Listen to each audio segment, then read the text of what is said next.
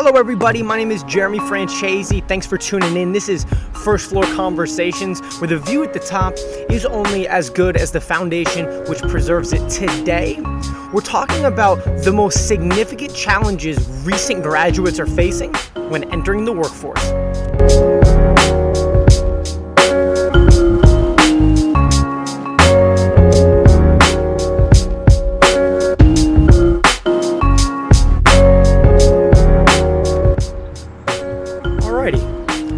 Everybody's having a great weekend.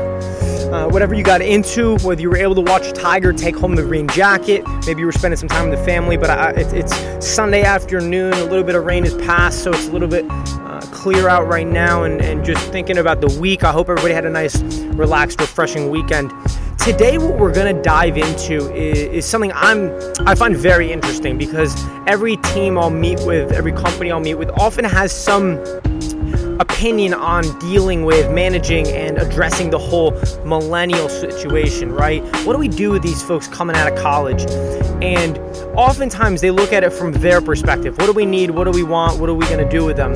And today, what we're going to talk about is what what Harvard Business Review actually addressed is the three key areas uh, that that new graduates are facing difficulties in.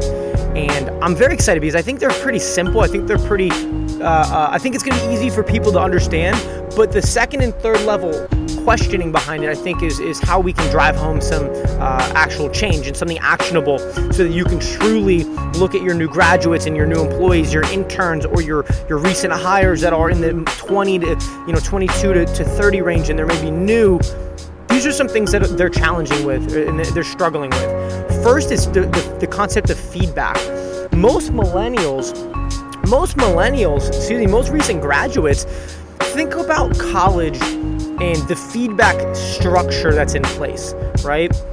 Most of it's pretty clear and consistent. Every assignment requires feedback. It's a grade, it's something that is contextually based off of all other performances, and it's a pretty commonly understood standardized system, right?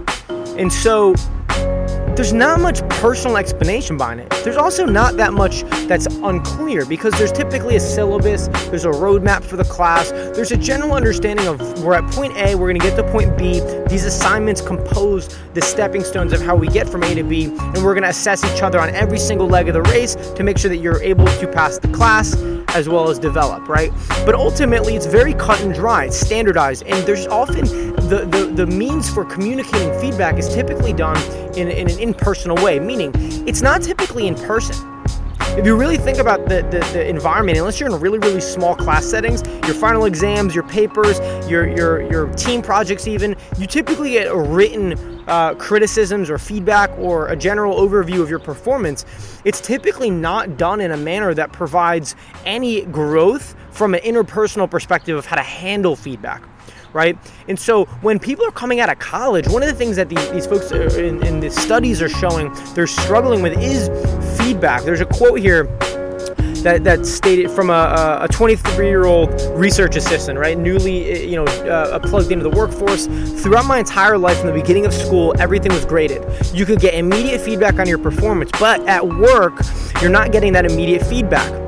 And I think that was one of the biggest challenges throughout that transition. And really, what, she, what she's touching on and what this this this this, this person's touching on is that every employee is is really subject to the systems in place by their their company as well as their manager. Right? If you have a really proactive, really empathetic manager who understands what's going on, you may get more feedback than somebody else that maybe works for an old school baby boomer who hasn't updated their, their perspective on workforce strategies they may give you no news, no news is good news, or they may just lay it down on you hard and, and give you feedback all at once, and you've never experienced that before, and there's more at stake. You could lose your job, you could lose a client, you could lose revenue, you could break the, the project open, and all things go wrong. There's a lot more at stake, and so when we look at feedback, there's a couple things. Clear and consistent is what school provides. In the workforce, it's not always clear and consistent, let alone you know present, right? Um, and so when when you go from a, an environment with school where you have a clear cut roadmap, there's a curriculum. that's a big gap, right? It's a, it's a big gap when you've been given an instruction your whole life and a game plan, and then you go into a job and it's like, all right, here's what we're gonna do, and you're kind of like, well, why are we doing it? What are we doing? How is this gonna happen? Who's all, what what what, what are we doing? You feel like you're going to play, you know, you're going to play the game, and you don't even understand the playbook, let alone the rule book. So, so, so the the ability. And there's another quote in this Harvard Business Review. Actually, I, I just I wanted to touch on. Um, it talks about, you know, depending on your manager, right? You may get great feedback, you may get no feedback. Um, but one of the, the alternatives it said, and I'm, I'm, I'm uh, paraphrasing, but, um, or you might receive feedback in an intermittent and difficult to decipher manner through a quick comment here or there until you have that rare official performance review. And I think that that's really important to hone in on, right? You may get some one-off comment that that somebody that's immersed in the workforce may see as I'm giving you feedback. Sally, Jack, why are you not listening? I've given you feedback. We talked yesterday, and you, you maybe didn't even acknowledge it because it was a 16 second conversation where they just threw an opinion at you. Maybe you took it for a grain of salt, maybe you took it and ran immediately, took it to heart. But the principle is they may have perceived that as giving feedback, and you may not even notice the conversation existed, right? And if they only have a performance review once a year, then it's very strange because you're used to the ongoing consistent feedback and now you're going to a point where you almost have nothing. And then they drop an atom bomb on you of like in the last 12 months, these are all of your screw ups. And you're like, why didn't you just tell me? Why didn't you just tell me? When it happened, why did you not just tell me?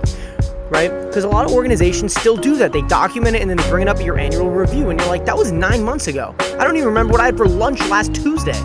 And you're asking me why I acted that way on a project that was happening last November, and it's like, what are we talking about?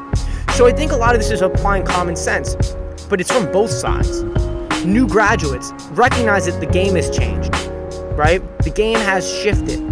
And that requires you to shift and be proactive. If, if I was gonna move from where I am and move halfway across the country, and, and recognizing that's a shift, I would probably address it with some significance and I would I would research and do what I need to do for due diligence to prepare myself for that shift in lifestyle.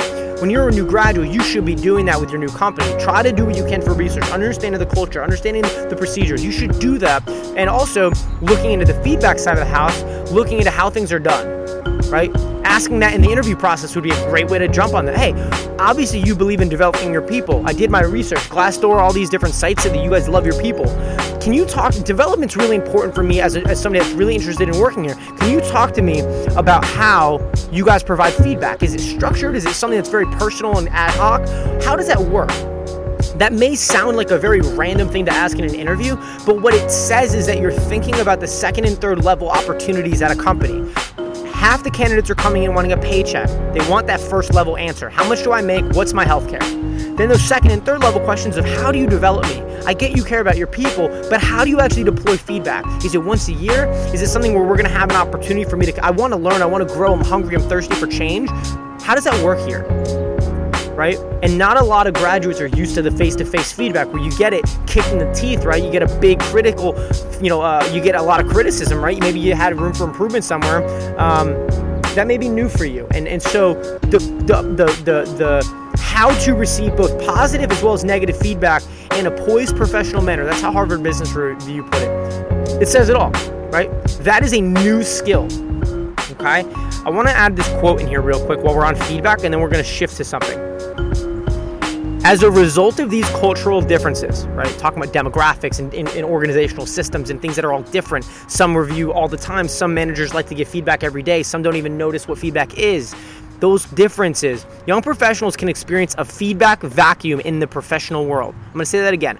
As a result of these cultural differences, young professionals can experience a feedback vacuum in the professional world, wondering, and here's the big thing wondering how to improve and if they need to improve and how they can develop the skills necessary to improve at their firm and in their career. Not giving feedback puts them in a, a space where they have no idea where they stand. Providing all the feedback in the world, but in a way that doesn't really come across as feedback, and you're just throwing little sprinkles of opinions out there, may not be communicated in a way that they can comprehend as actionable. And it leaves them in a position with how do I improve, but also do I even need to? Like, am I doing the right things? Addressing feedback head on as an organization is an opportunity. Addressing the ability to handle feedback, provide feedback, endure criticism, grow, develop, and, and understand how feedback can be a benefit as well as something to stomach when you're a new graduate, that is an opportunity. Okay? That's one of three. Feedback's number one. The second is relationships. I'm gonna kind of put this really simply. When you're in college, you can pick who you hang out with. Like, if you don't like somebody and you don't have to hang out with them, there's no reason to do so. When you go to work at a company, you may not love everybody you work with. And when you're recent out of college, you're out of that, that ability to choose without caution, it changes the game because not only do you have to maybe work with a boss you don't like, maybe it's a coworker. You know, we always had that one person on the team projects that didn't do anything and we had to do all the work. I think everybody can relate to that. And you may have to endure that at work, but here's the difference that group project only lasted 90 days. You're at a company that's not going anywhere. The ability to better understand how to work with people that are diverse, that are maybe somebody you don't want to hang out with, spend time with, develop rapport with, and actually collaborate with. Okay? The ability to manage difficult relationships is something that most fresh graduates have no clue how to handle, per the studies. They don't know how to handle it. And so, as an employer, and looking at that, that's something to look at as an opportunity, right? Quote another another piece. I, I like this. There's four. There's four. Key, or there's three key differences here. One, relationship building in a professional environment is about developing friendships. Yeah, that's part of it. Number two, but building a robust network of colleagues is number three. Okay, one, build relationships and friendships. Sure, I'm in. Mazel tov. A robust network, right? You want to connect with everybody. Normally, if you didn't like somebody, you didn't deal with them. But if, if your manager doesn't like you because they don't think you work hard and that goes somewhere, that can impact your career right? And the last thing is taking the positive of both of those opportunities of developing friendships, developing a network, ultimately so it can help you succeed at your job and advance in your career. I'm not telling you to be greedy. I'm not telling you to use people, be manipulative. What I'm telling you is that the studies are showing that the recent graduates are struggling with handling difficult relationships because they were used to being able to choose who they dealt with and who they didn't because there was no consequences. But if you want to deal if you don't want to deal with Alex in accounting because you think he's an asshole, I'm sorry. But you may have to deal with Alex because it's part of your job. And so pardon the language, you know, I try to not cuss too much on the show, but I think that this point's really important because when you live in an environment where you're able to choose all the things you don't like and pluck them out like you're looking at your Halloween candy when you're nine saying, I don't like those, and you just throw them in the trash or give them to your little sibling. Unfortunately, when you get in the workforce, that's not something you're really able to do. And so, hitting that head on is a huge opportunity for an employer. That's part of feedback understanding who's playing in the sandbox with the other boys and girls, right? That all matters. But uh, the ability to, to manage difficult relationships, right? That's a new skill. So you look at somebody that's maybe IT, software development, consulting, business analyst, data analyst, engineer, software, mechanical, engi- whatever they do. They may be really, really competent, truly skilled, masterful in what they got a degree in, and that core competency that which you employ them for the company. But here's the thing managing relationships is a skill that is not taught in school okay? It's really, really important. So I want to touch on that, right? Because ultimately, the pressure, right, and we're going to shift to this last part gradually, the pressure is there's nothing really at stake at college if you don't like somebody. You may have to deal with drama. But if you don't work well with somebody at work, it could cost you your job, it could cost them their job, you could cost the company revenue, a grant, a donor, a client. I mean, there's there's a lot of lot of downside. Whereas in college, you just throw somebody away. It's pretty much all upside. You're like, man, whatever. So number one is feedback. Number two is relationships. The third part is accountability. When you're in school, when you graduate, these recent graduates that are struggling to, to fully immerse themselves in, in, in their new experiences at work, in the new workplace, with their new company, their new boss, their new teammates, in college, your accountability is to yourself, your potential, your goals, and maybe your parents whoever's cutting the check for school, maybe they're holding you accountable. When you go to work, it's not just you anymore. You have your division. You have your your your uh, direct boss. You have their boss that probably cares about your performance. You have your team player. You have your current responsibilities that relies on the paycheck you get. If you don't do your job, it's hard to pay you. right? Not to mention the organization as a whole, the logo which you represent, the benefits which you earn by deploying resources, capital, knowledge, and getting the job done. So being accountable to yourself immediately is, is less of a burden when you look at the job market, when you go to work for a company and now you're responsible and accountable to a million people.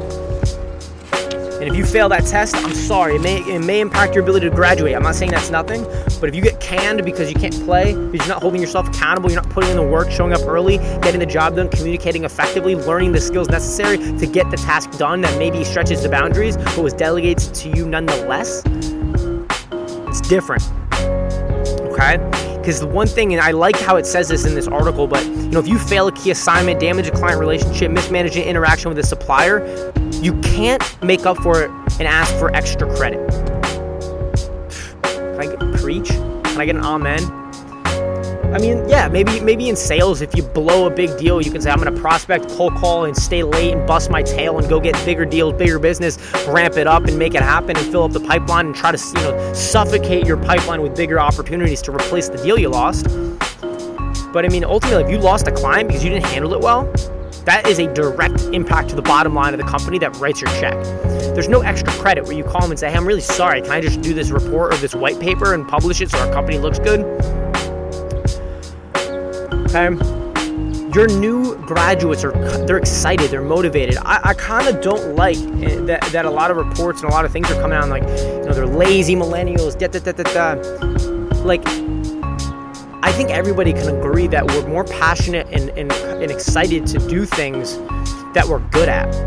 And when there are certain intangibles, right? Think about going to the gym. You don't like to work out, but and you have no idea how to go actually like move weights around and stretch and like do cardio, you don't really understand what you're you're doing. Um, yeah, you're not gonna like it that much. Of course. But when you start to learn the mechanics, you start to understand how to do things that actually get you what you want, naturally you start to like it more because you feel like I'm good at this. I can do this.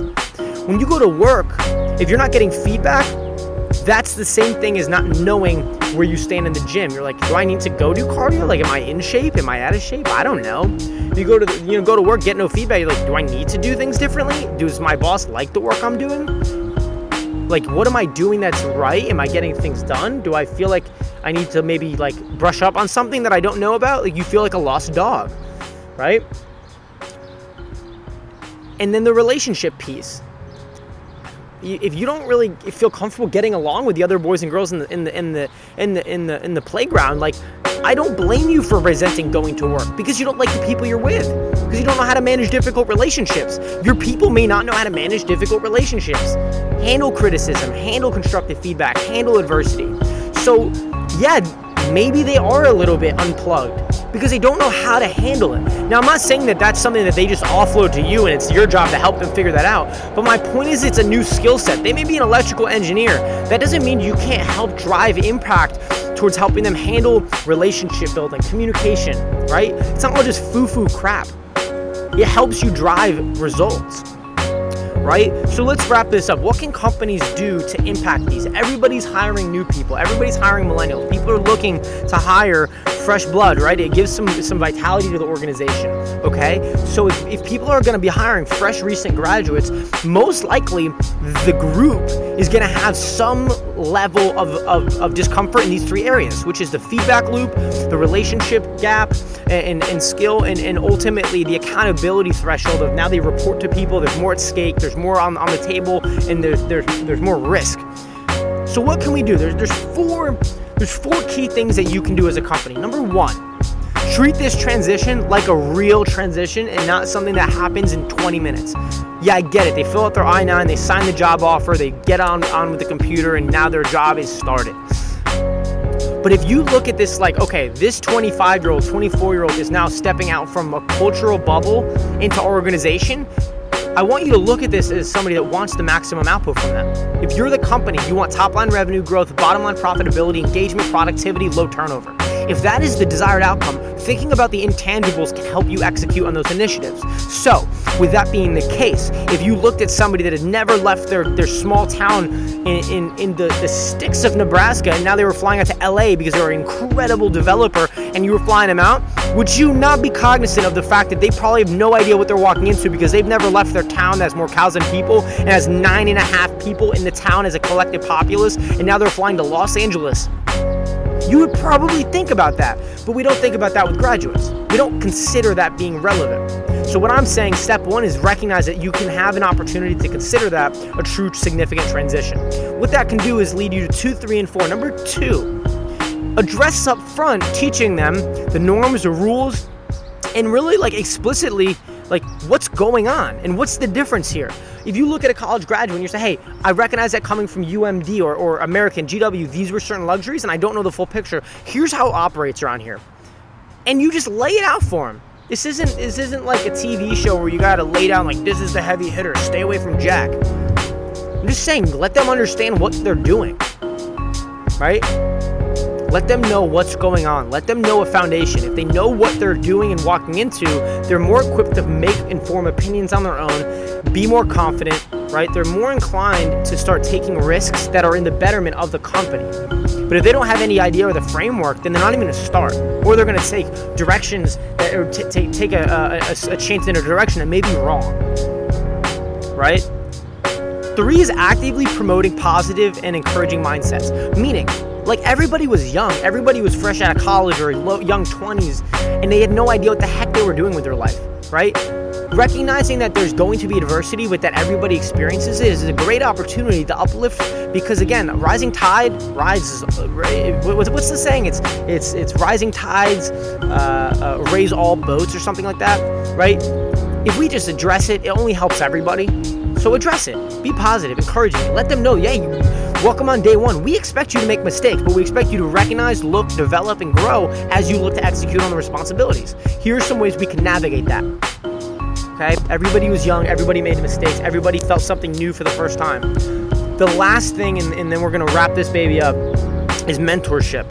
Whether formal, informal, let them tap into somebody that can help them learn the ropes, expedite the process, understand how feedback loops work, understanding how relationship building works. How do I integrate myself as a new person when everybody in my team is 45, I'm 26, they have three kids, go home and watch their kids play softball, baseball, soccer, lacrosse, and I'm trying to figure out where the heck all my friends are. It may cause some adversity in the workforce. Talking about it helps, and it helps have some mentorship so you can really link up with somebody and address it head on, right? So, what are the three challenges? Pop quiz. Top floor, pop quiz. What, what are the three challenges that, that recent graduates are facing? Let's wrap this up. Number one is feedback. How to manage handling good and negative feedback. Two, relationships. How do you manage difficult relationships? Let alone professional relationships, let alone a network of relationships. And three, accountability. You're not just accountable for yourself anymore. When you work for a company and you leave college and enter the workforce, you are responsible for your direct report, your teammates, right? The, the people you don't like, the people you do like, your your your boss's boss, the divisional presidents, the organization, the logo, the, the shareholders. I mean, it goes all the way through the moon. And so that can be stressful and, and, and it can be, be a, a deterrent, right? It can, it can drive a lack of engagement. So when we address feedback, we address relationships, and we address accountability, that's done through the four ways companies can attack it. Number one, address it like it's something that needs to be addressed. Don't passively pass it by. Look at it like it's true change. Two, address them up front, the norms, rules, and why things are the way they are around there. Not because of like, oh, well, we've been doing this for 20 years. I mean, like, explain the roadmap, the playbook, and also the rule book so that they understand the framework of what they can and can't do, as well as the typical style of operations from a cultural, operational, as well as a leadership perspective. Let them know how things work promote positivity. People make mistakes. People were young. Being clueless is not new and it's not something that is old. It is just always a possibility when you enter new things. You might have no clue what's going on, right? And the last thing, mentorship. Informal or formal, provide the means to tap into somebody that knows the answers. Okay? And that's about it. Okay, we're talking about foundation, and if you want to grow a sustainable team, you're gonna have to welcome new people. And if those new people are fresh out of college, you best understand what they're challenged with. Because if you don't have empathy, if you don't understand what their problems are, you're probably not going to have a long term relationship with them on your team because they're going to disengage. They're going to be feeling separated. They're not going to know what's going on and they're going to leave because they can, because there's so many more jobs in the market open than there are people to fill them. So they may leave after six months because you didn't help them immerse themselves into the true skills of what it takes to be a comp- competent professional. And that's part of the game. Okay? So, my name is Jeremy Francesi. This is episode 17, where we're talking about the top challenges, right? The top challenges of recent graduates when entering the workforce. We talked what their challenges are. There's some onus on them. There's also some opportunity on the company side, the employer, the manager, the hiring, HR side. I hope this helps and I'm very grateful as always for, for those that tune in for the full for the full podcast, the full episode. Um, if you can take a minute and review, if you can take a minute and drop some feedback, I don't care if it's a one star, three star, five star. Uh, I just want the feedback. The pulse on the on the end uh, consumer is very helpful because it's where I get new feedback. Uh, text, call, LinkedIn, you know, email, however you want to get a hold of me. I'm not hard to find, but I'm very grateful for any feedback I can get to improve this as I work on my skills. I work on my messaging, my ability to communicate effectively, uh, and and also just the ability to bring more value and, and, and understand what I'm doing here and how it resonates with you. So thanks for tuning in. This is episode 17 of First Floor Conversations with a view at the top is only as good as the foundation which preserves it. My name is Jeremy Francesi. Thank you so much for tuning in.